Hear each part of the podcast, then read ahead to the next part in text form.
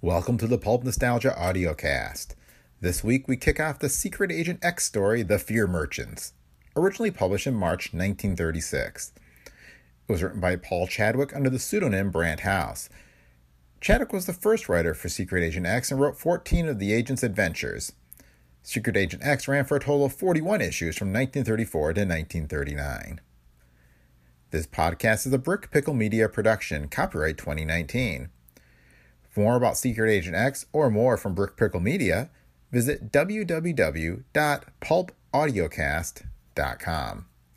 If you'd like to support our efforts, you can find a link to all of our books in our entire online store on the website. And with that, on with the show. The Fear Merchants, a Secret Agent X novel by Brant House.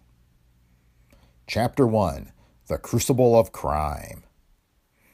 High up on the 14th floor of the big warehouse that faced the river, four men stole forward with the swift, silent steps of stalking ghouls. A wide corridor stretched before them, murky with night shadows, dank with the dampness of neglect. The certainty of their movements as they passed along was grim proof that what they did had been carefully rehearsed. At the corridor's farther end, a high window rose. The leader of the quartet stopped abruptly when he came to this. He was a big man, ruggedly built, with features that suggested Cubist art. His head was almost square. His mouth was a straight line across a square cut jaw. His eyebrows formed a higher line set at right angles to the jutting downsweep of his nose. The others saw his profile outlined dimly against the faint glow that crept up from the street. They watched as he slowly raised the sash. They saw him poke his head cautiously into the chill night air and stare down three stories to the roof of the factory building that lay dark and still below. For seconds he peered at this, eyes squinted up, face stonily intent. Then he pulled himself in and turned. There was a faint click as his electric flash went on. Holding the light cup deftly in the palm of his big hand, he let his beam fall on the features of his companions, studying each as he had studied the roof below. Two were young, hard bitten like himself, men with the steely eyes and the grim mouths of fighters, men picked for physical courage and mental poise, operatives of the Bates Detective Agency, one of the most efficient private crime fighting organizations in the city. The third man looked strange by contrast. Trampish, elderly, unkempt, his gray hair wisped down over a seamed old face, Rumpled and faded clothing hung on a body that seemed to have lost the limberness of youth. He stood with drooping shoulders, staring listlessly at the floor. The holder of the flashlight scowled. You better wait here, Peasley. The shabby man shook his head. No, Mr. Bates, I will make it. Mr. Martin asked me to help. You lead the way. The square faced leader, Harvey Bates, looked doubtfully. He nodded, said a gruff, Okay, then spoke suddenly to his own operatives, addressing them in clipped sentences, his voice harsh as the rasp of steel on ice. Streets full of cops. Tough going if they catch us. Hell to explain. They'll shoot. We can't shoot back, but we've got to do the job right. He handed his flash to one of his men, took a bundle from beneath his arm, unwrapped it. It was a long section of rope ladder, tightly coiled. There were strong metal fasteners spliced to the ends. He looped these over the steam pipe, snapped them shut. He let the end of the rope ladder out the window, paying it carefully down along the building's face. There are no other windows on this side. The warehouse wall was a sheer, unbroken drop of 60 feet, steep and dangerous as a cliff. The rope ladder finally lay swaying in the darkness like a giant snake. Bates nodded grimly, swung a leg over the windowsill, and groped for the first rung with his foot. When I get down, I'll jerk. Scallett, you come next. In a moment he was gone, descending into the darkness till he stood on the tarred surface of the factory roof. The others followed. Peasley came last of all. Yet, in spite of his awkward, trampish, and feeble look, he didn't falter. Bates eyed him a moment, angular jaw thrust out, then he gave final instruction to his men. You men know what's up. We're here to search every foot of this building and see if those firebugs who are holding up the insurance companies have been at work. It's a sure tip that the place will go up in smoke before midnight. The Great Eastern people wouldn't come across, and this dump's on the spot. The cops have searched already. Maybe we'll have better luck. Bates angled his big body to the roof edge and peered down into the street. On both corners of the block, alert figures were visible. Others prowled in the shadows across the way. There was a police cordon around the factory tonight. The way down the warehouse wall is the only means of entrance. This the police had overlooked. Bates crossed silently to a skylight in the center of the roof. It was hooked on the inside where iron stairs led up. The agency detective took a small jimmy from his coat and prepared to force the fastenings. He had no more than thrust the jimmy's head under the crack of the skylight cover when the stranger, Peasley, spoke quietly. I know a better way. Bates straightened, scowling, a sharp reply in his square cut lips. Before he could utter it, Peasley set to work. He produced a rubber suction thimble from somewhere in his coat, pressed this to the glass. In his right hand was a small glass cutter, hardly larger than a match. He drew this deftly around the edge of a skylight pane. He grasped the suction thimble, pulled. There was a single, barely audible snap. The pane came loose. Peasley laid it carefully down, reached to the opening and unsnapped the skylight hooks. In a moment, the cover was lifted and the men were ready to descend. Bates was scowling, keenly eyeing Peasley. Then he clipped, We'll go straight down. Begin at bottom. Work up. Easy with those lights. His operatives nodded. They'd been provided with electric flashes no bigger round than pencils. Seized through a straight beam, converging in a disk of light the size of a 10 cent piece. They passed quietly down through the floors of the empty factory, rubber soled feet soundless on the steel shod stairs. Not till they'd reached the engine room below, street level, Bates paused. No mistakes. We're dealing with rats, killers. We don't know how they get their fires going. Tonight we'll find out. Get busy. He gestured with his light for the men to spread and begin their search. Peasley moved away from the others toward a clustered corner of the room. His stabbing, tiny beam systematically covered every foot of wall space, every brace and pipe. His strange, dark eyes followed the shifting ray with the questing eagerness of a hawk. Minutes passed. Suddenly he tensed and knelt. A test outlet of the factory sprinkler system led down close to the floor. There were indications on the brass nozzle it had been recently turned. But this wasn't what held the gray haired man. It was the faint sheen of a greasy substance on the metal. Oil, perhaps, to make the nozzle screw thread limber. He stooped and sniffed, and the muscles along his back seemed to bulk larger like the rising hackles of a dog. A faint, disturbing odor reached his nostrils. Calcium carbide, it seemed to be. The gray stuff that gives the white hot heat to burning acetylene vapor. Peasley stared at the nozzle a moment then jerked to his feet. His light arced upward. His quick eye followed the sprinkler pipe to the automatic vent above. There were dozens of those vents in every room of the building. If some substance containing calcium carbide had been put into the sprinkler system itself, if this were ignited, what would be the result? His own answer was a sudden sound somewhere in the building. The faint, insect buzz of a tiny metal ratchet quivered in the air. Peasley heard Bates give a snort, heard one of the detectives whisper hoarsely, What's that? Another vibration sounded, like a katydid giving voice in a night darkened forest. A chorus of buzzings came from several parts of the factory at once. A watchman, prowling on the floor above, cried out. Then louder, closer than any yet, a ghostly, metallic buzzing began in the very room they were in. It was over near the wall, hidden, it seemed, behind the plaster, close to the spot where Peasley had sniffed at the sprinkler nozzle. He started toward it, stepped suddenly back. For a tongue of flame, it spurted against the pipe. It came from the wall, lancing outward through a break that had opened. Hot and straight as a torch, it played against the pipe. There was a sizzling sound, a boiling. The pipe appeared to swell before their eyes. A crack opened and a greasy liquid gushed out. In an instant it glowed with lambent life, became a luminous, snake-like mass of writhing flame. The heat mounted, increasing internal pressure in the pipe. A melting, devouring fury of flame shot like a swift sword across the room. It struck the side of a great boiler, bit with the force of a gnawing canker into the steel. The light of its seething, hissing spark showed up the white faces of Harry Bates and his men. The whole room was bathed in shimmering, ghostly light.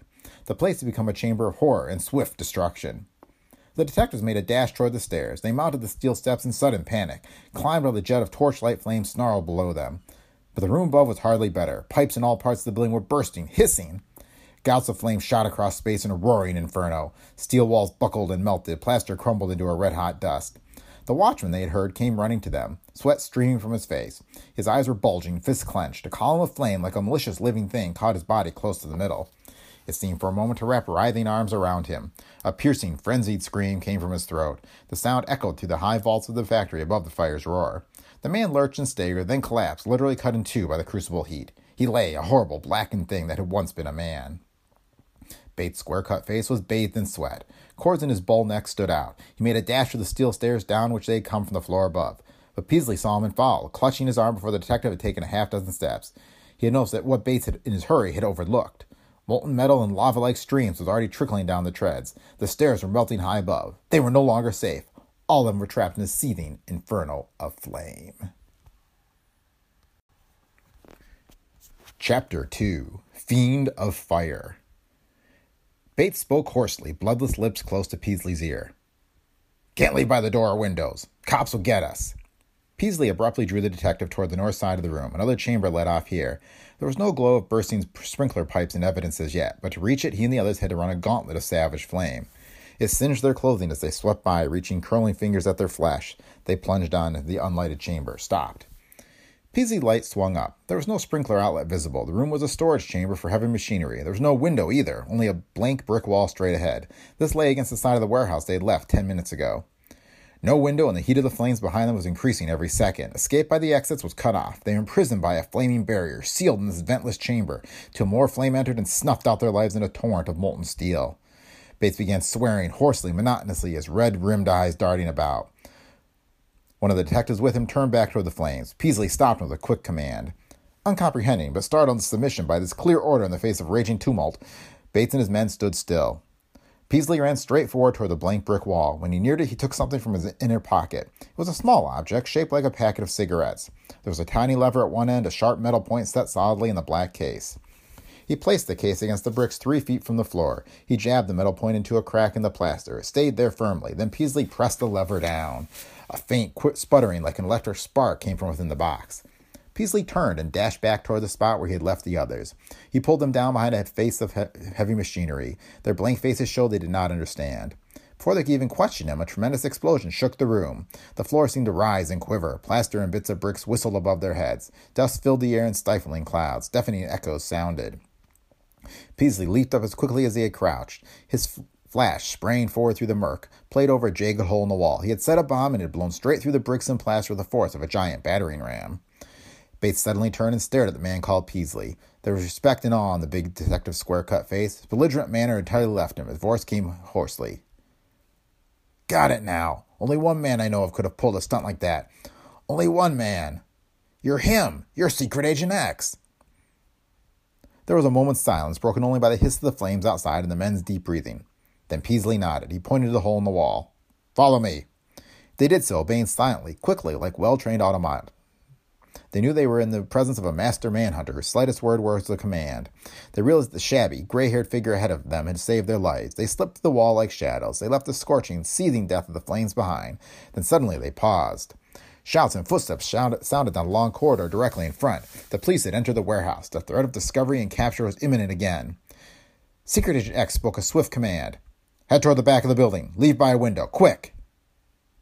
And you, Chief, Harvey Bates said firmly. I'll hold off the cops. The flashing, compelling light of authority gleamed in the agent's dark eyes. Bates grunted a word of agreement, then they sped off at right angles away from the menace of the oncoming police. When they had left, the secret agent leaped to a high pile of old boxes at the hallway side. He climbed them agilely, reached a steel bracing girder over the floor. He walked along this, stood poised above the direct center of the corridor where the police must pass. They came on, guns gleaming, flashlights bobbing in their hands. There were only two of them, he saw, but they'd apparently glimpsed Harvey Bates and his men and had heard their voices. One of the bluecoats crashed three quick shots along the wall. Bullets ricocheted, whined. The pungent smell of cordite rose to the agent's nostrils. He waited, crouching, every muscle tense. They were only ten feet away, five feet. They were directly under him now. He dropped like a panther, plummeting from a limb on unsuspecting quarry. Yet he was careful not to injure the blue coated men. He merely knocked them off their feet, sent their guns spinning, made their flashlights crash. Cursing, clawing, they went further down in a heap beneath his outstretched arms and body. They struck with furious fists at this human whirlwind who had dropped apparently from the sky. X untangled himself in an instant, backed away. He turned and raced forward along the way the police had come. He heard them behind him, searching frantically for their guns. One located his weapon when the agent had taken 50 strides, but the cop's flashlight was broken and the corridor was dark. The bullets the policeman sent after X screamed harmlessly by. He ran on, reached the open door of the warehouse, plunged quickly through it, and he knew that Bates and his operatives were also safe.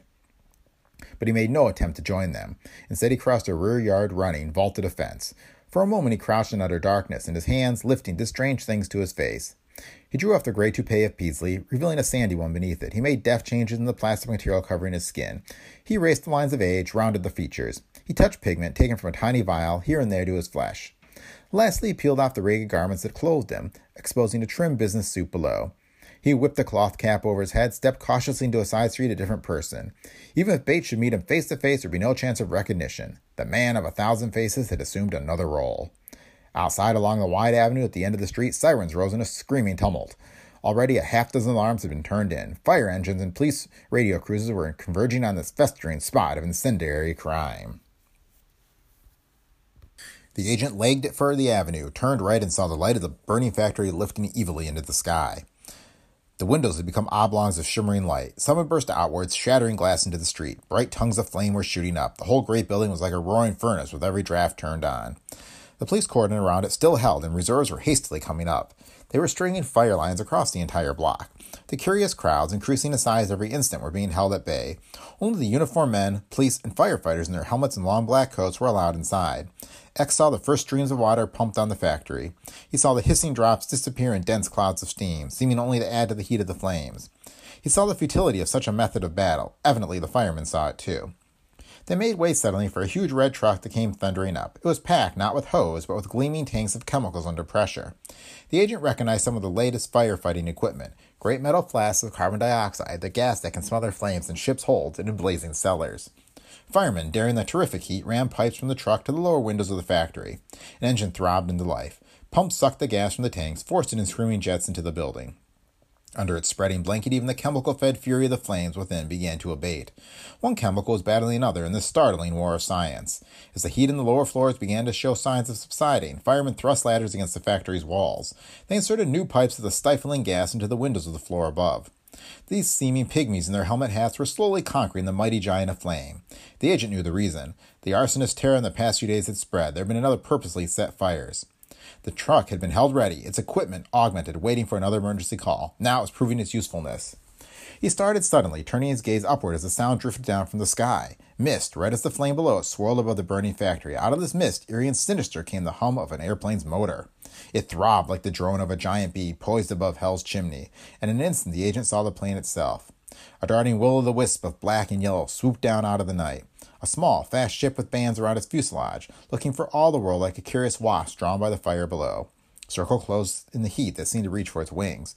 The pilot peered mad to risk such perilous currents. The small plane bucked and quivered in the eddying drafts. It banked, turned, and came lower still, and the agent sensed something sinister in its strange maneuvers. It was a winged wasp of death bound on some evil mission.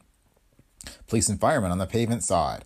Eyes in the dense crowd outside the fire lines watched its actions in straining silence. It banked once more and came down till its black wings almost touched the housetops, till a puff of heat made its striped fuselage roll like a cask at sea. In that instant, the gloved arm of the lone pilot moved out from the small plane's side. X caught a quick glimpse of something dropping, small objects round and hard as walnuts. They fell toward the side of the factory where the firemen were fighting the blaze of their chemical gas. And where they fell, men screamed and staggered. Above the roar of the flames, above the drone of the plane's motor and the hissing gas, came a shrill sound of human torment. The agent saw firemen clutch at their faces wildly. He saw two tumble from a high ladder and pitch headlong into the streets to their death. He saw others run away from their posts like men gone suddenly mad. Chilled with horror, he burst forward through the stunned and gaping crowd. He tore through the fire lines beyond. No one tried to stop him. The police stood frozen with wonder at their posts. Firemen, outside the radius of the nut like missiles, were running toward their comrades. X caught sight of the features of one of the wildly clawing forms. The man had fallen to his knees. He had torn his coat and helmet off. His face was a bloated mass of tortured flesh, swollen to twice its normal size. His arms and legs looked as though he had been stricken suddenly with elephantiasis. His lips and throat had swelled till his anguished screams had been choked off. As the agent neared him, he fell backwards, writhing, then lay unmoving, a puffed and ghastly corpse. Chapter 3 Death's High Carnival Above the screams of the victims of the strange, bloating death, there sounded the sinister humming of the murder plane. The agent raised his eyes. The striped ship was just disappearing in the swirling crimson mist. He looked around him. The scene in front of the burning factory was like a glimpse into some hideous torture chamber at the mouth of hell. Men were stumbling, falling, crying out in anguish. Men were pulling their bloated, pain wrecked bodies over the pavement where the light of the flames shimmered in a weird devil's dance of doom. Men's livid skins and features puffed beyond all human semblance lay gasping out their lives. The agent stood with clenched hands, eyes dark with horror. There was something he had not reckoned on. He had come on the trail of mysterious undercover crime. He had come to investigate the activities of an arson ring, which he knew was active in the city. Now he was faced with the fact that the arsonists were also murderers, killers, as fiendish, as merciless as any he had ever known. Death was holding high carnival around him. The firemen who had dared to interfere with the incendiary's work had themselves become targets for destruction and the flames, like fiends rejoicing in a new found freedom, were leaping higher. Their livid light was reaching out across the street. The factory was doomed. An ambulance clanged noisily down the block. Came nosing through the tense crowd and whirled up to the fire. Interns, their white suits turned red as blood by the light of the burning building, bent over the dead and dying and lifted them on stretchers. A half dozen of the hideously bloated bodies were borne away. Other ambulances joined the first. Following them came a long car filled with police detectives. A big man with a pale, aquiline face and black eyebrows jutting menacingly above cold, piercing eyes was the first to alight. His features were familiar to the agent. He was Inspector John Burks of the City Homicide Squad. Murder as well as arson had taken place. Grim dealer in murder mysteries, Burks was on hand. He was followed by a group of experts from headquarters, fingerprint men, official photographers, and assistant medical examiner. In long, jerky strides, Burks walked to one of the bloated corpses. X saw his face grow tense, saw his hands twitch as he stared down. The agent drew closer, but his attention was distracted in a moment by the arrival of two more cars. A limousine and a yellow taxi pulled up close to the fire zone. From the taxi, a small man with a sharp featured, wrinkled face and snapping eyes alighted. His mouth was working, as his gaze riveted on the factory fire. The agent heard a shrill voice even before he could distinguish what the man was saying. The stranger came closer, talking vehemently, gesturing passionately with his skinny arms. I own that building! I'm Heron, Jason Heron. Why isn't something being done to stop the fire? What are the engines here for? What are these men doing? I pay taxes. Why don't I get protection? No one paid any attention to the man's tirade. He stopped suddenly as he glimpsed the police gathered above the bloated corpse, but their legs and shadows prevented him from getting a detailed view. He continued angrily in a moment. I don't care what's happened or whether men have been injured. It's their job to see that property owners aren't ruined. That's my building, burning up. The passengers from the limousine were approaching. One was a tall, middle aged man with glasses, a brick red face, and a commanding bearing. His companion was younger, efficient looking, alert. The man with glasses spoke to Heron. Your property's covered, isn't it, Mr. Heron? You're all right. It's we insurance people should do the worrying. This is the third fire in a week. Heron turned on the newcomer with angry violence. Matthew Monkford! You've got a nerve to show your face here. If you'd done what those criminals asked you, this wouldn't have happened. My building's covered, but that won't make up for what I'm going to lose in business. It'll take months to build another factory. Meanwhile, I'll lose orders. As president of the Great Eastern Insurance Company, it was your place to protect your policyholders' interests first and foremost, even if you had to give in to the incendiaries. The tall insurance man frowned. Do you expect me to encourage crime by surrendering to criminals? This city has its police force, hasn't it? The police? They were posted here to guard this building, and what happened? It's burning, burning to the ground. Neither the police nor the firemen are doing a thing about it. I have contracts outlined for merchandise. I can't fill them. I'll be ruined. Matthew Monkford shrugged. A few more losses like this, and Great Eastern will be ruined too. Heron turned away with a fierce gesture. He stalked toward Inspector Burks. His high pitched voice lashed out. I know you, sir. I've seen your picture in the papers. You hold down a soft job with the police. We taxpayers hand you your salary. What have you got to say at the disgraceful failure of men to do their duty? Burks lifted a hard, gray face and stared at Heron. His cold eyes seemed to bore through the factory owner. His answer was rasping. Get out. I'm not interested in you or your building. Men have been murdered tonight. That's all that interests me. Take a look at this corpse and stop your yelling. Be glad you aren't in this man's shoes. If you have complaints to make, make them to the commissioner. I'm here to run down killers. Heron gave a startled look at the corpse at Inspector Burks' feet. He gasped, then he shrank away from the inspector's angry eyes.